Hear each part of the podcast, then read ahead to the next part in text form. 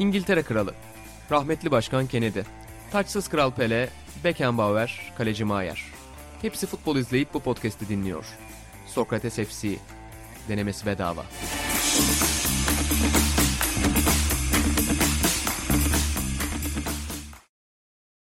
Sokrates FC'den herkese merhabalar. Ben İnan Özdemir, Ratan Altınordu ve Burak Balaban'la birlikte futbol gündemini değerlendirdiğimiz podcast'imizin yeni bölümüne hoş geldiniz. Bu hafta İlhan Özgen yedek kulübesinde çok önemli projeleri dolayısıyla e, biraz uzak kaldı podcast dünyasından. Gelecek hafta tekrar aramıza dönecek. Biz de e, sevgili Burak ve Atahan'la birlikte çok sıcak futbol gündemini değerlendireceğiz. Biliyorsunuz bu hem düzenliliğiyle hem de sadece sahaya, sadece futbolu konuşmasıyla ünlü podcast'tir. E, yeni sayımız çıktı. Zaten çıkmıştı. Reklamını yapıyoruz. Bol bol yapıyoruz. Dükkan.sokratesdergi.com'dan e, Sokrates'in yeni sayısını alabilirsiniz. Abone olabilirsiniz. En sağlıklı yolu o ulaşmasının. Kapağımızda Messi var ama içeride çok farklı konular var. Sevgili Buğra'nın Duck Rivers Philadelphia ile anlaşmadan önce yaptığı Philadelphia dosyası var. Ben Detrick'le konuştuğu Philadelphia 76ers dosyası var. Yine Başakçı'nın Tutya röportajından Emre Özcan'ın Mert Nobre röportajına, Malis Alişan Williams yazısından Simon Cooper'le Canerelerin konuştuğu Lionel Messi dosyasına kadar çok sayıda farklı içeriğimiz var efendim. Dergimizi takip etmeyi unutmayın. Tabii bu iki sevgili dostumla birlikte dergiyi konuşmak güzel. Çünkü yani tabii ki dışarıda çok bilinmiyor ama Sokrates derginin çıkıyorsa ne kadar yani ne kadar az hatayla çıkıyorsa o kadar az hatayla çıkmasını sağlayan iki isimdir. Yani az önce benim cümlem gibi yanlış cümleleri düzelten iki ismidir. Atahan ve Buğra. O yüzden de onlarla birlikte podcast olmak güzel. Atahan sen Şu bir şey an- demedin. Uzun süre ben reklam yapınca bir şey demedin. Evet ben dinleyicilerimizin %35'i hatta %37'si şu anda kapattı podcast'i. Sıkıldılar. İleri aldılar. Artı 15 artı Baktılar ama 15 15 yapıyorlar de şu an. bitmiyor. Biz yanlış geldik herhalde deyip gittiler. Doğru çok haklısın. Yani kusura bakmasın seyircilerimiz de buradan. Ama bu hafta çok güzel bir övgü almışız. E, Midtjylland okuyuşumla özellikle ben. Nord Zeland'dan bir seyircimiz yazmış. Kendisine teşekkür edeceğim şimdi ismini bulursam. Onu da program içerisinde tekrar anacağım efendim. Atan senin haftan nasıl geçiyor? Ata lokantasında işler yolunda mı? Ya bu hafta kötü geçti. Niye hayırdır? Bilmiyorum abi gün güne uymuyor. Zaten inan hafta çok iyi geçtiğinde bile ay sonu geldiğinde zarar ediyorum ama bakalım ne olacak. Bir şekilde çözeceğiz bu işleri. Son ziyaretimde Ata lokantasına ki dün yaşandı galiba bu. Atan önüme bakliyat fişi koydu. Ee, Ya. bakliyat ve makarnaya harcanan parayı gösterdi Ata Yok, lokantasında. orada yağ falan da var. Z- Ya. Zeytinyağı. Du- du- Hakikaten Zeytin- Dudak uçuklatan. Yani bir restorancılık kolay iş değil. Onu gördük orada bir kez daha. Vallahi bir, bir haftada kazandığım para o bir buçuk iki aylık bak neyse abi boş ver. Hadi futbol konuşalım.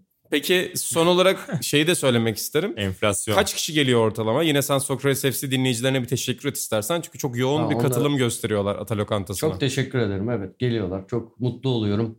Vallahi sağ olsunlar ne diyeyim. Çok mutlu ediyorlar beni.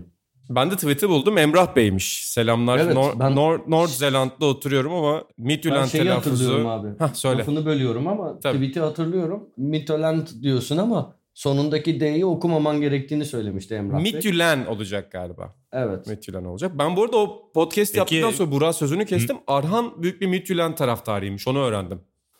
Hadi buyurun. yani hani bu kadar anlamsız bir Şok. taraftarlık uzun süredir duymamıştım. Abi ben Midtjylland'i çok severim. Uzun yıllar takip ettim diye tweet at, şey mesaj attı bana. Yani Başarı sürpriz değil. Aranta Flavovic bunu görüyoruz burada. Norşalent değil mi peki? Yani diğer kentin de telaffuzundan bahsetmek Emrah Bey bunu dinliyorsa Emrah Bey'den bekliyoruz. Muhtemelen Aynen. cevap North. Zealand mı diyorsun? doğru Ben North, şekilde. e, North Zealand diyorum ben de hadi. Tahmin ediyorum diyelim. Yani demek biraz Peki Buracığım olur. Şiviyetek nasıl okunuyor? Roland Garros gündemini yakından takip ediyorsun. Iga Świątek. Yani futbol severler aslında o harfi biraz Piontek'ten e, yakaladılar. Birkaç yıl önce Milan transferine çok konuşulmuş. Piatek diye yazılıp Piontek diye okunduğu için e, Polonyalı forvet.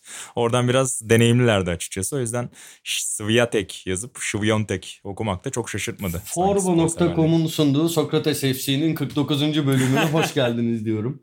Bugün sadece telaffuzlardan O bahsedeceğiz. zaman konumuza geçelim. Sabırsızlıkla futbol konuşmayı bekliyoruz. Türkiye-Almanya maçı vardı. Dünya tarihinin en anlamsız fikri olan milli maç haftasında e, Türkiye ile Almanya karşı karşıya geldi ve Şenol Hoca'nın sahaya sürdüğü ilginç bir 11 ile maça başladık. Tartışılan bir 11 ama sonrasında çok iyi bir oyun. En azından belli açılardan çok iyi bir oyun ve eğlenceli bir maç vardı. Burak senle başlayacağım çünkü Atahan anladığım kadarıyla Cansu Deren'in Caner Cindoruk'la birlikte olan yeni dizisi Sadakatsiz'i izliyormuş Türkiye-Almanya maçı sırasında. Benim de o diziye dair notlarım olacak ama öncelikle seninle Türkiye-Almanya maçını konuşalım. Tam öyle olmadı ama evet Buğra'ya sözü bırakıyorum. Evet Atağan'ın savunması için biraz vakit yok, tanıyalım yok, ona biraz düşünsün. Ee, biz devam edelim. Ee, evet dediğin gibi ya aslında biraz sadece bu maç özelinde herhalde çok fazla çıkarım yapmak yerine biraz işte geçen seneden alarak hatta o Fransa maçı meşhur onunla beraber düşünerek yani bir buçuk yıl içerisinde milli takımın sempatiklik katsayısının ne kadar arttığı üzerinden belki konuşmak lazım. Yoksa yani bir hazırlık maçı Almanya'nın çok çok evet yani sahada Havertz'i görebiliyorsunuz. Sahada Emrecan'ı görebiliyorsunuz. Üst düzey elit oyuncular hala var ama en en e, iyi günlerindeki bir milli takımı değildi belki Almanya'nın. Aynı zamanda yine dediğim gibi hazırlık maçı olmasının da bu skoru belki çok abartmamamız gerektiğine dair sonuçlara götürebilir bizi. Ama bir yandan izlemekten hakikaten keyif aldığımız takım oldu. Yani biz ofiste konuştuğumuzda hatırlıyorum sizlerle bir iki yıl önce. Ee, hakikaten ben biraz böyle Angarya gelmeye başlamıştı milli takımın önceki omurgasını izlemek. Ee, ama yeni jenerasyonun işte hem savunma tarafında hem orta sahada birçok e, yeteneği kucaklıyoruz ve onları sahada görmek çok keyifli. İkinci yarıda biraz işte büyük takımlar oynarken hani reaktif futbol da iyi oynuyor. Şenol Güneş takımları onun da etkisiyle beraber herhalde. İşte önde yapılan arada şok presler, geride kapanıp ani çıkışlar. E, keyif veriyor takım. Yani nereye gider, ne kadar başarılı olur bilmiyoruz. Elbette heyecanlanacağız Euro 2021 için ama şu ana kadar gördüğümüz tablo izlemesi en azından keyif veren bir takım sunuyor. E, Burak burada senin söylediğin bir nokta çok önemliydi. İşte bugün Onur Özgen'in yazısında da gördüm maç öncesi şey maç sonrası hmm. bakarken. Hani Türkiye kendisinden daha güçlü olan rakiplere karşı oynamakta daha başarılı daha kapanan takımları açmakta daha başarısız bir profil çizdi son bir buçuk senede diyor. Hem bununla ilgili daha detaylı yorumunu soracağım. Yani bunu doğru görüyor musun bir buçuk senede? Atasan'dan da yorum bekliyorum. Bir de e, Efecan Karaca'ya sen vurgu yapmıştın. Efecan Karaca milli formayı hmm. giydiği için mutluyum demiştin. Bireysel anlamda hangi performanslar öne çıktı Efecan'la birlikte? İlk soruyla başlayayım. Evet yani baktığında hem dün akşamki maç hem Fransa'ya karşı kazandığımız maç herhalde son 1-1,5 yılda takımın en e, olumlu sonuçlar sunduğu bize maçlar. Onlarda da hep hakikaten çok daha dominant, çok daha güçlü rakiplere karşı alınmış sonuçlar. Bu bir tesadüf değil. Bir yandan savunma hattımızın yani kapandığında özellikle çok fazla oyuncuyla savunma yaptığımızda e, melekelerini rahatça ortaya koyabilen bir e, güçlü bir savunma yapımız oldu. Ama ileride sorun yaşıyoruz. Yani Enes Ünal başlıyor mesela birkaç maçtır. Enes'in yani belli bir standardı devam ettirdiğini görüyoruz yani yıllarda. Çok inanılmaz bir gelişim göstermedi maalesef. Yani genç yaşta Avrupa'ya gittiğinde herkes çok büyük beklentilere kapılmıştı hatırlarsınız. Ee, iyi bir kariyer rotası çiziyor. Herkes müthiş bir süper yıldız olmak zorunda değil. Kariyerini Avrupa'da geçirmek çok güzel ve saygınlık uyandıran bir şey bence Enes tarafında ama büyük bir süper yıldız olmayacak gibi görünüyor yani. Bu adamın da bir suçu yok bu konuda. O yüzden de orada bir eksiklik yaşıyoruz şu anda. E, ilerleyen yaşı, Enes'in şu, bu şu anki seviyesi. O yüzden de biraz daha kapanıp tür kontralarla işte Cengiz gibi yer yer Abdülkadir Ömür gibi daha süratli oyuncuları kullanabileceğimiz yapılar e, bu anlamda bence de güçlü rakiplere karşı bizi avantajlı kılıyor. İkinci sorun Efecan'la ilgili aslında şöyle parantez açayım. Yani Efecan evet gol attı belki ama mükemmel bir maç oynamadı bana kalırsa. Hatta golden önceki bir 10 dakika içerisinde 2-3 tane üst üste kaptırdığı top vardı ama yani hazırlık maçı bu ve çok fazla bunları konuşmak yerine ben Efecan'ın yıllardır yanılmıyorsam 6 sezon oldu Alanya Spor'da. Alt ligdeyken de takımdaydı. Müthiş bir istikrar tutturan. Yani Alanya Spor Avrupa'ya da oynasa, kümede kalma hattında da e, boy gösterse hep belli bir standartın üzerinde oynayan, sürekli ilk 11'de kendisini izleten bir oyuncu. Çok da ben keyif alırım Alanya Spor'da da Efecan'ı izlemekten. Bu tür oyuncular hep sempatik gelmiştir bana ve illa işte mesela yani Nazım da son yıllarında milli takıma geliyordu Antalya Spor'dayken ama artık üç büyüklerle transfer haberleri iyiden iyiye artmıştı ve yavaş yavaş da işte geleceği belliydi ki zaten sonucu oldu. Ama Efecan için şu an öyle bir şey yok. Anadolu'da devam ediyor kariyerine ve ona rağmen o forma yolunun kapalı olmadığını görmek bence çok güzel. E, o anlamda çok sempatik gelmişti Efecan'ı milli takımda izlemek. E, gol de tweette de yazdığım gibi kreması oldu işin. Ota senden biraz fikirler alalım bu konuda. Hem e, dizi nasıldı hem de milli takımın son bir buçuk iki senede baktığında hakikaten kapanan takımlara karşı bir sorunu olduğunu ya da bu kadronun kapanan takımlara karşı bir problem olduğunu düşünüyor musun? Genel olarak nasıl bakıyorsun? Abi diziyi izlemedim. Başta orada bir yanlış anlaşılma oldu. Öyle ee, mi? Sadece oradan sana e, girizgah yapıyordum. Ee, sonra... Yani bari diziyi izleseydin. Hani Neyse, hani maçı izlemedin. Ya, izleyemedim. Fırsatım olmadı diyeyim uzatmayayım. Ee, söyleyebileceğim şeylerin çoğunu da aslında e, Buğra söyledi. Buğra ile aynı fikirdeyim. Sadece şunu ekleyebilirim. Enes Ünal'ın oynaması orada eleştiriliyor gördüğüm kadarıyla. Bugün hatta işte ben normal bu esnaf hayatımda da her gün işte futbol sohbetleri lokantada misafirlerimizle onlar da hep bugün ya işte başkan niye Enes oynuyor? Enes işte olmayacak falan. E, olmadı bu çocukta iş yok. Yani bu çocukta iş var iş yok. Orası ayrı bir tartışma konusu. Enes'le ilgili Buğra'yla aynı fikirlerdeyim. Kendine iyi bir kariyer rotası çizdi. Ama hani Türkiye'nin tartışmasız forveti olmak için yeterli bir noktaya gelip gelmeyeceği konusunda benim de güçlü şüphelerim var. Ama bir alternatifi pek yok. Yani şu an ya Süper Lig'i düşünelim. Geçen sene benim bildiğim iki basamaklı sayılarda gol atan yani 10 gol, 10 gol ve üstü atan tek yerli futbolcu Burak Yılmaz'dı. Hatta sonrasında da galiba Emre Kılınç geliyor. Ya 7 ya 8 golle. Adem Büyük o şekilde. Ligde yok. Yurt dışında baktığımızda işte Cenk var. Cenk'in de kariyeri bir hani düşüş eğrisinde. Ama tabii hani birinci forvet yine baktığınızda Burak ve Cenk. Hani Burak'ın ama yaşı ilerlediği için Enes'i orada denemeyi mantıklı buluyorum ben. Ya umarım bir forvet çıkar ve formayı alır. Bir de Ahmet Kutucu var tabii. E, onun da gelişimini zaman içinde göreceğiz. E, bunu söyleyebilirim. Evet yani şeyi de forvete bağlayacaktım. Forvet yokluğuna bağlayacaktım. Kapanan takımları açma konusundaki Burak Yılmaz da zaten o tarz bir forvet değil. Enes Ünal aslında kaleye böyle sırtı dönük oynayabilen bir oyuncu ama benim takip edebildiğim kadarıyla öyle top saklama yeteneği falan da yok. Yani hem sırtı dönük oynuyor hmm. hem çok da fazla topla buluşmuyor. Yani bir bilmiyorum ilginç bir profil Enes. Katılıyorum Ata. Özellikle hani boyundan dolayı öyle bir anlam yüklemeye çalışıyoruz biz yıllardır Enes'e. Ee, hani izleyiciler anlamında da mantıklı bence bu tabii ki. Yani futbol sever bir şey bekliyor. Hani uzun boylu saklasın topu dağıtsın falan ama hani dediğin gibi çok öyle acayip top saklayan bir yapısı da yok Enes. Yani ya da kendi forvetimizi keşke hani başka mevkiden yaratabilsek. Hani oluyor ya bazen öyle ama bilmiyorum. Yani böyle bir Yusuf Yazıcı'dan falan forvet olur mu? Cüneyt Tamman diyorsun. E, vay İnan Özdemir'e bak.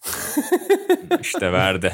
İlhan Özgen yok ama yine de buradayız yani. Eski futbolda Aras buradayız. olsa Aras olsa burada Boduri falan derdi. E Boduri de önemli bir forvet Türk futbolunda. Bir Boduri etkisi olduğunu göz ardı edemeyiz. Burada şeyi soracağım size.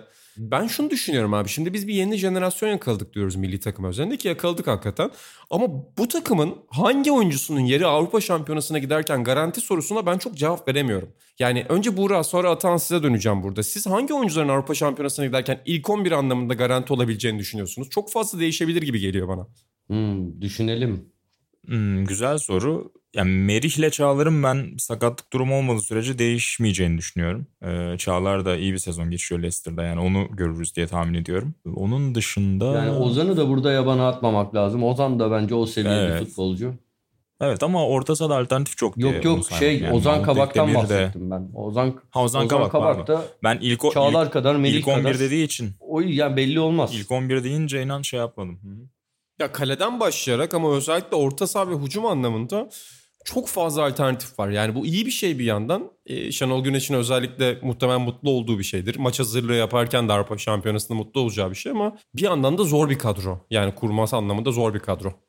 Ya kalede bence değişiklik olmaz. Yani ben öyle düşünüyorum. Uğurcan ihtimali ya olabilir. Şöyle, şöyle Uğurcan ihtimali tabii ki olabilir. Hani bana en baştan ben de Uğurcan'la çıkardım yola aslına bakarsan ama hani şeyi öyle götürmedik. Şu elemeleri öyle götürmedik. Hani Mert de iyi bir performans gösterdi. Sonuçta bir orada savunma ile kaleci arasında bir uyum da var. Ya öyle devam eder gibi geliyor bana. Evet Uğurcan çok üst düzey bir kaleci olacak gibi ki yani bence şu anda da iyi. Sıfırdan ben takımım olsa Uğurcan'ı alırım. Tartışmasız hani hiç düşünmeden. Ama böyle çıkıldı yola. Bakalım Şenol Hoca orada nasıl tercihlerde bulunacak? Yani şu olur. Uğurcan, e, Mert Başakşehir'de performansı çok düşer. Uğurcan formuna devam eder. Uğurcan alır formayı ama öteki türlü yani sebepsiz bir değişiklik genelde bu tür durumlarda olmuyor. Onun için söyledim. Zeki'nin yeri çok büyük oranda garanti diye düşünüyorum. Evet Zeki Stoperler de, evet Merih'le Çağlar'ın da orada bir uyumu var ama Ozan'ı da yabana atmamak lazım. Bence aynı seviye bir oyuncu. Bu kadro kurulurken ilk ikisi tercih edildi ama tam o sırada yani belki Ozan o çıkışını bir ay iki ay önce yapsa belki Ozan tercih edilecekti. E, belli olmaz. Yani yarın öbür gün Ozan'ı da daha üst düzey takımlarda göreceğimiz kesin gibi. E, o Ben da zorlayacak. bir adım geriye koyuyorum hala ama ya. Ya olabilir. Yani Çağlar'ın olabilir. da Ben ortaya koyduğu bir form. var diye söylüyorum. Olabilir ama Tabii. belli olmaz tabii ki. Öyle sol bek Herhalde biraz. Cengiz de eğer çok fazla maç eksiği yaşamazsa Leicester'da ciddi bir rekabet olacak önünde sonuçta sezon içerisinde ama e, eğer ciddi bir forma şansı bulursa sezon boyunca muhtemelen Cengiz de ilk 11 tercihinde yer alır gibi geliyor bana Şenol Hoca'nın. Kim? Cengiz Ünder mi? Hı hı. Yani Leicester'da oynayabilirse Ya tabii. bi- bilmiyorum. Benim yani bu saydığım dört kişi haricinde kimsenin yeri garantiymiş gibi gelmiyor bana. Bir sene sonrası için. Orta sahadan itibaren çok fazla alternatif var. Hiç belli olmaz gibi geliyor bana. Gerçekten de çok zor bir denklem. Buradan ben Buğra'nın e, önerdiği bir konuya doğru sizi alacağım. Sonra milli takıma tekrar döneceğiz ama yerli futbolculardan konuşmuşken daha önce aslında biraz muhabbetini yapmıştık bunun. Yani Anadolu kulüplerinde işte Atahan sen özellikle Kemal Yıldırım sevdanı anlatmıştın. Yine bir sevdanı da anlatmıştın ama şu anda unutuyorum aklıma gelmiyor. E, ama Buğra Efecan üzerinden bir konu önerdi bize WhatsApp grubumuzda. Acayip futbol tartışılan WhatsApp grubumuzda. Sana bırakıyorum Buğra sözü burada. Evet Efecan'ı neden hani hoşuma gittiğini bahsetmiştim zaten programın başında. Ee, onun üzerine belki ya hani üç büyüklerde oynamadan ötür milli takım kariyerleri inşa eden oyunculardan aklımıza kimler geliyor onları konuşabiliriz e, diye düşündüm. Ya da hani illa milli takıma sınırlamayalım derseniz onlar dışında da Atan'ın çok seveceği konulardan bir Anadolu takımlarında sadece forma giymiş. Hani, Trabzon dahil eder miyiz etmez miyiz size bağlı ama e, üç büyüklere gelmeden de çok saygın Süper Lig kariyerleri inşa etmiş oyuncuları şöyle bir anabiliriz diye düşündüm. İlk olarak da hani yakın dönemden Efecan gelmişti aklıma. Ki kendisi bir İstanbul takımının altyapısından yetiş. Evet yetişti Galatasaray altyapısından yetişti. Doğru söylüyorsun. Benim bir diğer çok sevdiğim oyuncu da yine son e, yılları, son 10 yıl düşünürsem Hakan Özmert. Onu da söyleyip pası atayım. Çok bayılırım ben nedense Ezel'den beri. E, gayet yani çok gösterişli olmayan ama çok faydalı bir oyuncu gibi geliyor bana Hakan Özmert. E, Atan'ın eminim ki 70-80 bandında oyuncusu vardır bu konuda. Abi şöyle 12 Eylül'de atan 12 Eylül 2018'de bir liste yapmış bununla ilgili Twitter'da. İşte bir hesabın tweetini RT ederek kendi takımından ya da işte tanı, takip ettiğiniz takımların sizin onları takip ettiğiniz dönemde olan oyuncularından bir kadro yapın demişler. 23 kişilik bir en iyi kadro yapın demişler. İşte Galatasaray, Fenerbahçe, Trabzonspor, Beşiktaş yaptıktan sonra Anadolu yerli, Anadolu yabancı diye bir kadro yapmış. Hatta tweet önünde açık mı şu anda? Açık değil ama aklımda açık inanın. O zaman senden o kadroyu alacağım. Çünkü abi bazılarının soyadını yazmamışsın. Affedersin ben yani yazmışsın o isimleri. Soyad falan yok bende. Yani o yüzden de çok anlayamadım. Sığmamıştır. Hangi- Bir dakika Aynen. tweet'i, tweet'i açayım bir saniye. Sığmamıştır. Bugün size atmıştım. Hemen tıklıyorum. Şöyle bir bakıyorum ben de şimdi. Açtım. Mondragonlar, Rüştüler, Cordobalar, Onurlar başlıyor kadroda. Evet Anadolu yerli, Anadolu yabancı. Senden onları alalım. Abi kaleye ya bunların tabii bazıları İstanbul'a transfer yaptı. Sonuçta Anadolu'da parlayan oyunculardan oluşan e, bir 23 kişilik kadro bu. Kalede Türk futbol tarihinin en sevmediğim oyuncusu var. E, Ömer Çatkıç. Hani iyi kaleciydi. E, Sıfata bak. nasıl? İnanılmaz bir sıfatla tanıttın. Aa, öyle. Yani ben hatta yani son 10 yılı göz ardı edersek çünkü son 10 yılda buna çok isim eklendi. Önceki dönemde futboldan da futboldan da ayırırım. Türkiye tarihinin en sinir bozucu 10 kişisinden biridir bence Ömer Çatkiç. Ee, kalede o var. Sağ bekte Erkan Sözeri'yi düşünmüştüm. Gençler Birliği'nde çıkış yaptı. Birkaç savunmada birkaç mevkide oynayabilen bir oyuncuydu. Hatta bir Gençler Birliği'nin Fenerbahçe'yi 3-0 yendiği bir maçın ardından maçın iki yıldızı Erkan Sözeri ve Metin Diyadin'i Fenerbahçe transfer etmişti. Fenerbahçe'nin bir dönem biliyorsunuz kendisine gol atan, kendisine karşı çok iyi oynayan oyuncuları transfer etmek gibi bir geleneği vardı. Evet Ee, onu sonra Los Angeles Clippers devraldı. Doug Rivers özellikle NBA kariyerinde e, çok fazla kendisine karşı yön oyuncuları transfer ederdi. O gelenek Amerika'da da sürdü yani hatta.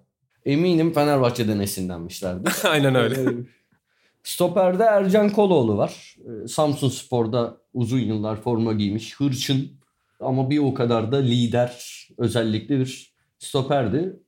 Ki gençliğinde bir Fenerbahçe kariyeri de var. Ee, çok başarılı olmayan. Onun yanında bu günlerde Hatay Spor'a Süper Lig'e iyi bir giriş yapmasına sebep olan teknik direktör. Ömer Erdoğan var futbolculuk kariyeriyle bence hani yine lider özellikli ve çok faydalı bir oyuncuydu. Bursa Spor'un şampiyonluğunda zaten aslan paylarından biri onundur. Almanya'da yetişmiş bir oyuncu. Diyarbakır Spor'la Türkiye'ye giriş yaptı. Galatasaray'da tutunamadı ama Bursa Spor'da efsane oldu diyebilirim. Yani Bursa Spor camiasının artık önemli isimlerinden biri. Sol tarafa Kocaeli Sporlu Nuri'yi koymuştum. Orta sahada büyük bir yıldız Emre Özcan da yanlış hatırlamıyorsam e, çok beğenirdi kendisini. Timuçin Denizli Sporlu. Yanında az önce andığım Metin Diyadin. Çok farklı bir kariyeri olabilirdi. E, aynı şekilde Kemal Yıldırım'dan tekrar bahsetmek istemiyorum. Sol kanatta da Celil topuğuyla topu kaldırıp orta yapma hareketiyle bile seyir zevki veren, yine Fenerbahçe'de tutunamayan Celil. E, yine iki Samsun sporlu Serkan ve Cenk. Serkan Aykut, Cenk İşler. Cenk İşler zaten yani Serkan yine hani İstanbul'a transfer yaptı, milli takımda oynadı. Hani bir dönem yani gol kralı oldu falan. Cenk İşler de aşağı kalır yanı olmayan bir oyuncuydu. Anadolu'yu gezdi. Yani belki aklınıza gelen tüm Anadolu takımlarında oynadı. Hepsinde iş yaptı. Çok önemli bir forvetti. Yani yedekleri de artık sayayım mı? Yani var mı soyadını bil, bilmiyorum dediğin, yazmamışsın dediğin. Hani Vallahi burada... say şimdi seyircilerimiz tweet'i açmazlar tamam, yani. Say kardeşim. Tamam hızlı hızlı geçeyim bari. Eline Sıkılmasın insanlar. Metin Mert kendisi Detlef Müller doğdu. Metin Mert olarak hayatına devam ediyor. İsmet, Ankara güçlü İsmet. Yani Ümit Bozkurt yine Gençler Birliği'nde çok önemli işler yapmıştı. Beşiktaş'ta tutunamadı. Denizli Spor'un UEFA Kupası yolculuğunda müthiş bir performans sergileyen Hakan Çimen. Ee, yine o Denizli Spor'dan Servet hani artık hani Servet Galatasaraylı Servet olarak akıllarda kaldı ki ben yine söylüyorum Galatasaray tarihinin tek sezonluk en iyi stoper performansı bile olabilir onun. 2007-2008 Hep ben de bu tepkiyi veriyorum ama helal olsun. Çok çok çok üst düzeydi. Yani bütün o eleştirilere rağmen servet gel servet istemiyoruz pankartlarının ardından servet istemiyoruz şampiyonluk istiyoruz pankartının ardından şampiyonluğun bir numaralı kahramanı olan yani takımı hiç ben hiçbir takımı direkt yani takımın yıldızı olarak stoperin olduğu bir şampiyon hatırlamıyorum. Çok kötü bir cümle kurdum ama sanırım söylemek istediğim anlaşılmıştır. İşte bir de Virgil, Virgil van Dijk var bir de. Ha evet zaten tarz olarak benzeyen iki isim. Yani Servet de o dönem bu. e, uzun boyuna rağmen bence çok hızlıydı. E, Virgil van Dijk'ın nasıl Mbappe ile yarışa girdiğini gördüysek Servet Çetin de Balili ile girip kazanıyordu o yarışı. Ve vallahi Van Dijk'tan bile daha iyi çıkıyordu topla o dönem. Biraz çok sağ... edici bir benzetme oldu gerçekten. Nasıl? Buna hazır değilim. Vallahi öyle ya. Çok iyiydi o sezon. Tabii ki hani Van Dijk seviyesinde bir futbolcu demiyorum burada. İnan ben bunu ben bunu Sokrates podcast'in bir oylamaya dönüştüreceğinden şu anda eminim. Yani e, sizce siz de Atan Altın Ordu'ya katılıyor musunuz? Virgil van Dijk mı, Servet Çetin mi? Yani tek sezonda en etkili stoper hangisidir? Servet Çetin mi, Virgil van Dijk mı? Bence çok güzel bir tartışma çıkaracaktır bu. Sen devam edebilirsin. Van Dijk 18-19 mu? Aynen. Servet'in, Servet'in sezonunu da söyle de. Sen de çok iyi bilirsin ki bu internete bir şeyi fik, internetteki fikirleri açtığında recency effect e, orada çok etkili oluyor. Of helal olsun. E, Eridik. Bunu 2008 yılında Van Dijk yapsa 2020 yılında Servet yapsa tam tersi yani yüz, yüz, evet yüzlerce Servet büyüktür Van Dijk şeyi görürdük ki yani Servet tabii ki büyüktür Van Dijk değil. E, ama öyle görürdük. Ama hep neyse geçtim Servet'i de. Erhan Albayrak hem çok beyefendi hem çok kaliteli. Taktik bilgisi çok yüksek bir oyuncuydu bence. Hürriyet Güçer'i söylemeye gerek yok. Hürriyet zaten hakkı fazlasıyla verilmiş bir oyuncu. Yılmaz Özden var. Türkiye'de bir maçta 3 frikik atmış, 3 frikik golü atmış bir oyuncudur. Benim Ankara için bir dönem gücünde. Juninho'dan daha iyi frikikçiydi. Hani öyle Heh, düşünüyordum bak, kendi kafamda. Fan, Fan, Van Dijk Servet gibi Yılmaz Juninho geldi şimdi. Yani hakikaten öyle bir etkisi vardı ama tabii Juninho'yu daha az izlediğim için de olabilir. Çünkü e, erken bir Lig TV üyeliği vardı o dönemde. E, Şansal Büyükay'ı izleyebilmek için aldığım bir Lig TV üyeliğim vardı. E, o dönemde tabii ki Juninho'nun maçlarına daha az ulaşabiliyordum gollerine. Öyle bir efekti vardı bende de. Tabii Yılmaz. Hami olsun, Yılmaz olsun yani 45 metreden hiç vurur yani hiç umur olmaz. Baş kim dedin Buğra?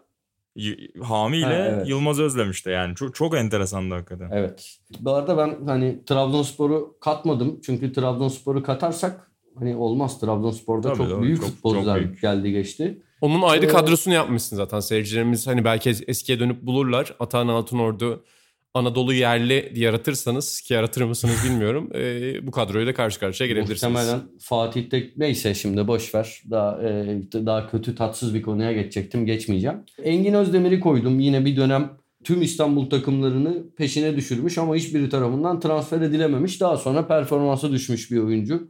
Engin. Aynı dönemde hatta kadroma almadığım Atakan Sancar Barlaz vardı. İstanbulspor'un Cem Uzan'ın İstanbulspor'u olduğu dönemde uzun saçlarıyla dikkat çeken yine transfer haberlerinin kahramanı olan hiçbir yere gitmeyen ve potansiyeli bilmiyorum potansiyeli var mıydı? O dönem İstanbulspor'u sadece Galatasaray, Fenerbahçe, Beşiktaş, Trabzonspor maçlarında izleyebildiğimiz için yorum yapamayacağım. Neyse Engin'le Atakan İstanbul'a gelmemiş ama İstanbul'u birbirine katmış iki oyuncu. Feridun Alkan Sarıyer'in bir dönem kaptanıydı yanlış hatırlamıyorsam onu almıştım. Lombardo Feridun. Evet Lombardo Feridun. Hatta dergide de ilk sene bir röportaj yapmıştık kendisiyle. Hakikaten yani kaliteli bir insan. Atahan ne kadar röportaj yaptığı insan varsa almış zaten kadroya. Aynen öyle. Kimi aldık ya? Bir Kemal Yıldırım var bir Lombardo Feridun var. Neyse o, Okan Yılmaz'ı Liste de bitmiyor Evet. yalnız. Aynen. susayım isterseniz. Okan, Cafer, Metin Akçevre. Bir de unuttuğum birini fark ettim şimdi. Erman Özgür. Ha.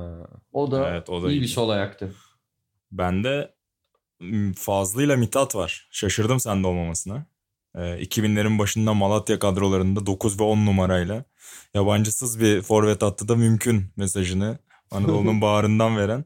Çok da iyi bir ikiliydi yani. Fazlı Ulusoy, Abi- Mithat Yavaş olması lazım soyadı Mithat'ın. Ee, yanlış olmasın. Ben hayatım boyunca Fazlı Ulusoy'la Fazlı Ulusal'ı birbirine karıştırdım. Yani Bu da bilgi. Ee, diye çok karıştırdım. Yani ikisi de forvet, ikisi de Malatya Spor'da oynadı. Ben çok çok karıştırıyorum. Yani hala hangisi hangisi 32 yaşıma geldim çözemedim.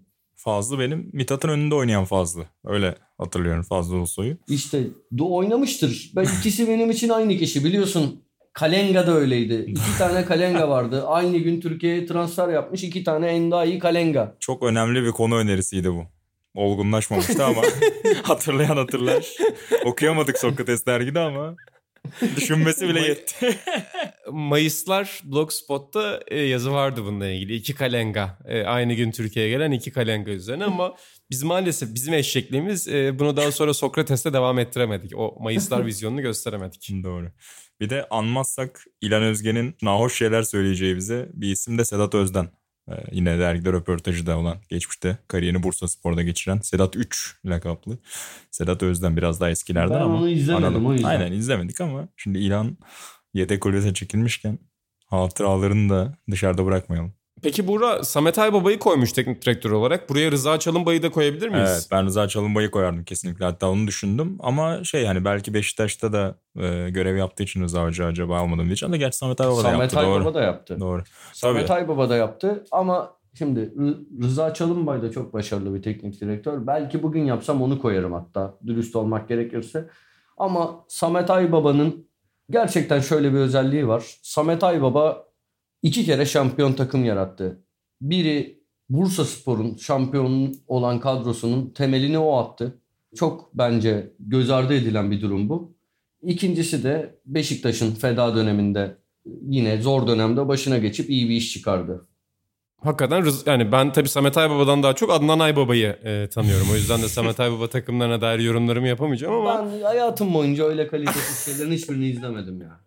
abi yani şimdi tabii ki uzun uzun bahsetmeyeceğim ama tabii ki Samet Hoca saygısızlık olmasın. Çok değerli tıpkı Rıza Hoca gibi çok değerli biri. Ben de bütün podcastlerde hocalara hoca diye hitap ediyorum. Sergen Hoca'dan başlayarak. Fakat Adnan Aybaba'nın bir format vardı. Hangi kanalda hatırlamıyorum. Bir uydu kanalı mı? Bir dijital TV8 kanalı mıydı? Abi orada başladı da sonra bu format devam etti. Her bölüme farklı konsept bir kıyafetle geldi. Hatta sevgili Kahraman Özgen de Kanal Türk müydü büyük. ya? Çok büyük hayrandır. şey. Hani padişah kıyafetli olan versiyon da vardı. Ee, hani daha farklı, daha o şov dünyasında e, kendisini gösterdi daha sonrasında giydiği kıyafetlerle birlikte. Ama dediğiniz gibi hem Rıza Hoca hem de Samet Hoca burada anılabilir. Buradan bütün hocalarımıza da selam olsun diyoruz. Bura başka ekleyeceğim var mı senin bu isimlere? Ee, Bunlar geldi ya zaten Atan bir kısmını saydı. Herkesi almış Öyle. zaten Türk futbolundaki. Aynen öyle bize 23 çok kişi figür yaptık kalmadı. işte. Ben seyircilerimize de buradan pas atacağım. Yani seyircilerimiz de varsa akıllarında kendi izledikleri dönemde hani eskiden değil de kendi izlediğimiz dönemi dahil ederek yerli Anadolu futbolundan akıllarında kalan oyuncular. Daha önce de hani benzer şeylerde konuşmuştuk zaten ama ulan bu 11'e nasıl alınmaz diye varsa kızdığınız bir şey kesinlikle bize yazabilirsiniz efendim. Buradan milli takım dosyasına tekrar döneceğim. Efecan'la başlamıştık burada. Efecan'a gidelim. Daha önce Türk futbolunda çok tartışılan bir konu dün itibariyle tekrar tartışılmaya başlandı. Çünkü son bir buçuk senedir Burak başlangıçta güzel söyledi. Yani bu takım Türkiye'de birçoğumuzun milli takımla olan ilişkisini yenileme anlamında iyi bir işlev gördü hakikaten. Ama bir yandan da Türkiye'deki her şeyde olduğu gibi bu takımın da bir kim daha milliyetçi, kim daha ülkesini seviyor edebiyatı yapıyor üzerinden kullanıldığını görüyoruz son bir, bir buçuk senede. E, tabii ki klasik olarak eskiden beri Türk milli futbol takımı ya da basketbol takımları bu tip tartışmaların çok merkezinde olurdu. Ama dün de bir Emrecan tartışması çıktı Türkiye-Almanya maçıyla birlikte. İşte İbrahim Seten'in bir tweet'i vardı ki zaten bu görüşlerin onun şahsına değil daha önce birçok spor yazarı, birçok spor insanı tarafından maalesef belirtildiğini gördük. İşte şöyle bir tweet söylüyor. Şöyle bir tweet yazmış. Alman milli takımında oynayan Emrecan'ın TRT'de Türkçe soruları Almanca yanıtlaması bir tek benim mi kanıma dokunuyor? E, gerçekten bu herifleri görünce Merih Demiral'a saygım, sevgim, hayranlığım artıyor demiş. Haliyle de bu tweet olay yarattı. Yani destek de aldı. Çünkü Emrecan'a dün kızan seyirciler de vardı ama e, birçok insan da bu tweet'in ya da bu yaklaşımın çok yanlış olduğunu, Emrecan'ın zaten Alman milli takımda oynayan bir oyuncu olarak istediği şekilde buna cevap verebileceğini ya da herhangi bir şekilde ne kadar Türk olduğunu ya da ne kadar Alman olması gerektiğini kanıtlamak zorunda olmadığını yazan birçok insan oldu. E, sizin fikirlerinizi almak istiyorum. Yani Mesut Özil özelinde daha farklı açılardan tartışmıştık bunu geçmişte Atan. E, ama hani bu tartışma üzerinde sen bu tartışmayı görünce neler düşündün? Oradan başlayalım Buğra'ya döneceğim sonra. Ya abi ben az konuşmak istiyorum. Çünkü benim buna böyle güzel kelimeler kullanarak çok zor cevap veririm. Çok sinirlendiğim, ya, ya iğrendiğim bir konu. Gerçekten bu insanların rüzgar nereden eserse oradan konuşması falan nasıl aynaya bakıyorlar bu insanlar ben bilmiyorum. Bir anda herkes 5 senede 10 senede bütün çizgisi değişiyor. Ya neyse şimdi gerçekten baş, sizin de canınızı sıkacak böyle podcast'in düzenini bozacak şeyler söylemek istemiyorum da insanların durduğu yerler bana çok şey geliyor. Yani konjonktürel geliyor. Ya ya yarın şey olsa mesela hani şu anda milli takımda öyle bir futbolcu yok da işte geçmişte e, hatırlarsınız Aurelio oynuyordu. Hı hı. Böyle bir Brezilya-Türkiye maçının ardından sorulara Türkçe cevap verse işte Aurelio falan olacaktı. Ya bu iki yüzlülük bilmiyorum çünkü bu şey değil aptallık değil sadece. Bunu bu yorumu aptalca yapan insanlar da var. Ama genellikle yani bizim bize ulaşan bizim gördüğümüz yorumlar daha çok konjonktürel. Görüyorsun nasıl 10 ya 10 sene önce şey yoktu. Bir insan burada herhalde beni anlıyorsunuzdur. Tabii Bu tabii. Konuda herhangi bir şimdi söyleyeceğim şeyde herhangi bir rahatsızlığım yok. Herkes içinden geldiği gibi konuşsun da Türkiye atıyorum muhafazakarlaştıkça konuşmalarda din vurgusu artıyor. İşte milliyetçileştikçe milliyetçilik vurgusu artıyor. 10 sene önce ne bileyim işte 12 sene önce falan örnek veriyorum barış süreci varken konuşmalar başka türlüydü milliyetçiliğe bakış başka türlüydü. Bu ama milliyetçilikten falan veya başka bir şeyden bahsetmiyorum. Burada rüzgar nereden eserse oradan konuşan bir de böyle gerçekten kendi fikirleriymiş gibi keskin keskin yorumlar yapan insanlar hakkında bir valla başka diyecek bir şeyim yok benim. Çünkü abi, kelime seçmekte zorlanıyorum belli sınırlar içinde. Ya benim daha çok anlayamadığım şey ciddi anlamda her milli maçın artık buna dönüşmesi. Yani her milli evet. maç bir sirke dönüştü abi. Yani hakikaten eskiden de böyleydi. Yani sadece bu son bir buçuk sene değil. Benim neredeyse futbol izlediğim dönemde zaten işte bunun araştırmalarında çok konuşuyoruz kendi aramızda. Yani Türkiye'de futbolun konuşma biçimi, futbol konuşma dili 80'lerden itibaren çok ciddi bir şekilde milliyetçileşti. Çok ciddi bir şekilde politik hale geldi. Tribünlerde yapılan tezahüratlardan, medyanın kullandığı dile, hani bugün bazen gülerek hatırlanan o Dingiltere gibi başlıklardan o Leeds United sonrası, maçı sonrasında atılan başlıklara Rezillik. kadar hani uzanan birçok şey var Türk medya tarihinde ama Türk medya tarihinde, Türk futbol tarihinde futbolun konuşma biçimi özellikle milli maçlar üzerinde çok politikleşti ve Atahan'ın da dediği gibi yani burada milliyetçilik kisvesi altında çok ciddi bir hesap var aslında. Yani herkes aslında kendi konumunu, ya, kendi menfaatlerini, yelken, kendi bir sonraki... Yelkenlerini şişirmek için abi. Lafını bölüyorum özür dilerim. Çok Yok rica ederim. Yoktu. Devam et özür dilerim. Yok rica ederim. Yani zaten bu tip bir politikleşme, bu tip bir daha milliyetçi üslupla futbol konuşma başladı. Sadece son bir buçuk senedir her milli maçın işte yok o selam verdi, yok bu selam vermedi, yok işte bu şöyle durdu. Eskiden de şey vardı coşkulu bir şekilde milli marşı söyleme vardı mesela. Hani daha az coşkulu söyleyenler ya da Almanya'dan gelen futbolcuların söyleyememesi falan bunlar da çok tartışılırdı.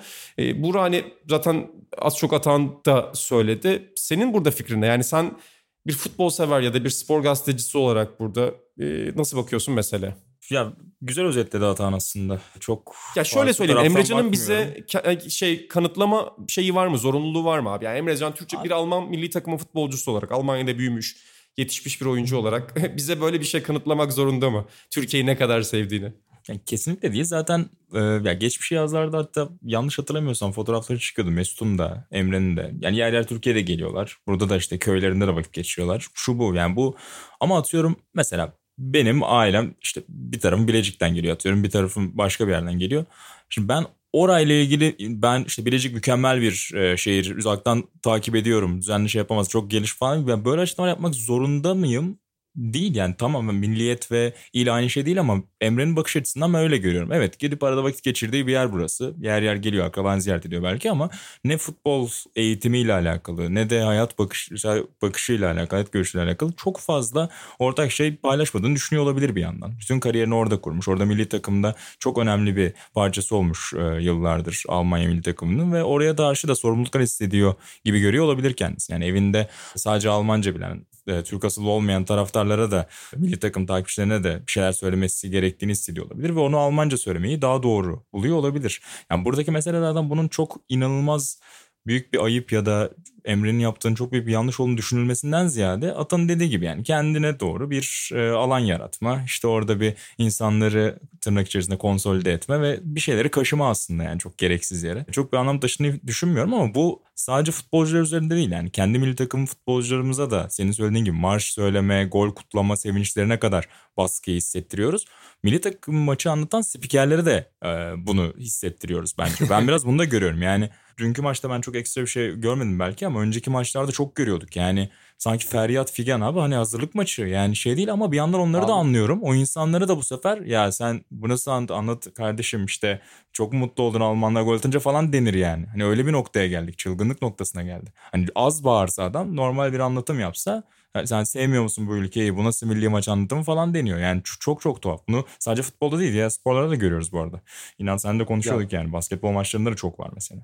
Bu arada bir şey söyleyeceğim. Hani Pırlanta gibi bir futbolcu ben de çok hani böyle ilgiyle takip ediyorum kariyerini. Hani bu saha içine de yansımıştı. Kaan Ayhan'a Merih Demiral hmm. asker selamı vermesi yolunda baskı yapmıştı ki onun kariyerini hani zora sokacak bir hareket öyle ya da böyle. Bu arada yani ben şimdi inan dedi İbra açtım İbrahim Seten'in tweetine baktım. Kanıma dokunuyor falan yazmış. Ya bence mesela daha çok ya kanına dokunacaksa şey dokunsun ya. Ben şimdi şu an açtım önüme milli takım kadrosuna bakıyorum.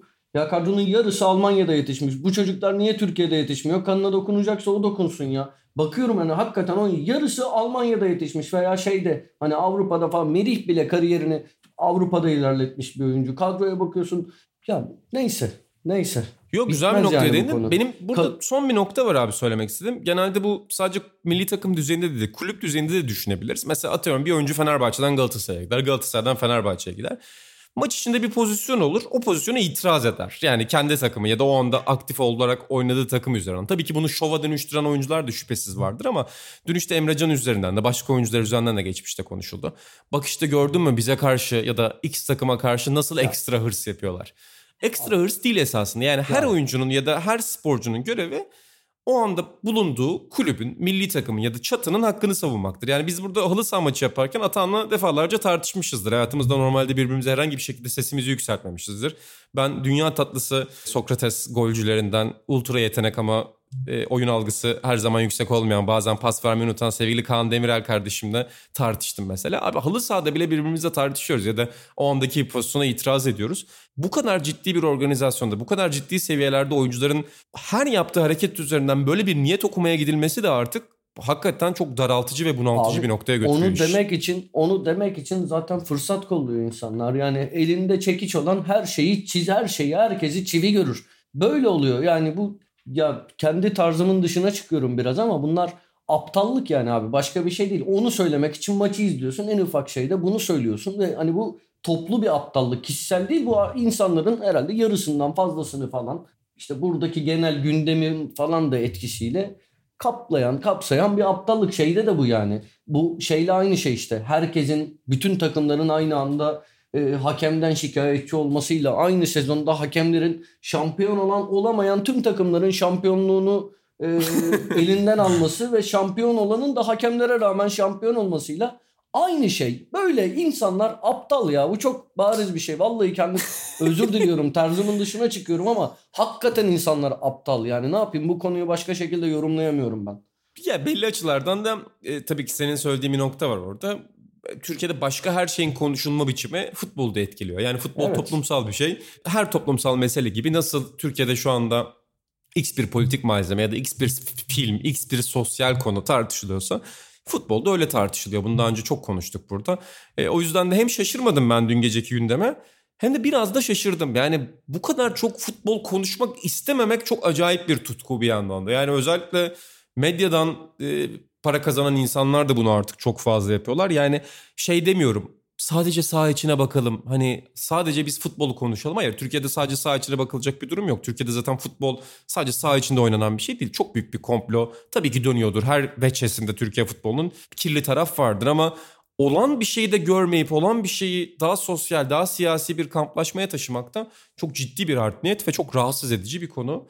Hani İnan, zaten bir şey birbirimize daha... katıldık. Ha. Kusura bakmayın ben biraz fazla konuştum. Buyur Atacığım. Yok. Ben çok konuştum özür dilerim. Ben bitirdim Hadi hepimiz özür dilerim birbirimizden. Hadi özür dileyelim. Sen ee, söyle. Şey, ben şey diyecektim. Ya bu arada hatta bir şey diyeceğim. Senle mi ayrılıyordum? Dergide bir iki kişiyle ayrılıyordum mesela. Bu son e, Almanya, Türkiye, Mesut Özil, İlkay Gündoğan üçgeninde, dörtgeninde yaşananlar konusunda ben Mesut ve İlkay'ın tarafındaydım. Senle mi ayrılıyordum bilmiyorum. Neyse önemli değil. Ee, sen belirtmek istersen belirt. Girmiyorum oraya. Hatırlamıyorum ya, abi açıkçası ya. Ama orada ne? yani yani Mesut ve İlkay'ın çok karşısında mıydım falan. Konuyu bile çok zar zor hatırlıyorum biliyor musun? Neyse söylemek istediğim şey şu e, ondan bağımsız olarak. Yani gidelim 10 sene 12 sene önceye ne zaman işte Mesut Özil Almanya milli takımını seçmişti. Yine böyle Almanca konuşmalar yapıyordu falan. O zaman ona böyle Türkiye'de anlamsız bir tepki vardı. Şimdi Mesut Özil şimdi ne oldu? İşte oradaki Türklerin sözcüsü vesaire gibi Emrecan'a örnek gösterilen oyuncu oldu. Yani çok garip. Her şey konjonktüre göre değişiyor. Çok çok garip ya. Bu. Atağın güzel bitirdi valla. Buracığım son sözü sana bırakayım mı yoksa kapatayım mı? Güzel kapattı bence Atan ya. Valla söylenecek bir şey yok üzerine. Atağın noktayı koydu. noktayı koydu. Arkaya da her bölümde söylüyoruz. Bir müzik, şöyle güzel bir müzik konuyu özetleyen bu programı kapatıyoruz efendim. E, Sokrates FC'nin yeni bölümünün sonuna geldik. Ben kaçıncı bölüm olduğunu hatırlayamıyorum artık. Çok fazla bölüm yaptık 49. ama 49 mu? E, bizi evet. Sokrates FC feedinden takip edebilirsiniz. Sokrates Podcast'in genel hesabından da takip edebilirsiniz tabii ki. Apple'da, SoundCloud'da ya da Spotify'da ama kendi özel feedlerimiz var. E, oradan da bizi takip edip sıralamalarda yukarı taşırsanız bizi çok mutlu oluruz. Çünkü çok ciddi bir rekabet var. Ee, ben İnan Özdemir, Atahan Altınordu ve Buğra Balaban'la birlikte bu bölümün sonuna geldik efendim. Yeni bölümlerde yeni üçlümüzle bu dört kişi arasında döndürdüğümüz üçlümüzle karşınızda olacağız. Görüşmek üzere, hoşçakalın. Hoşçakalın.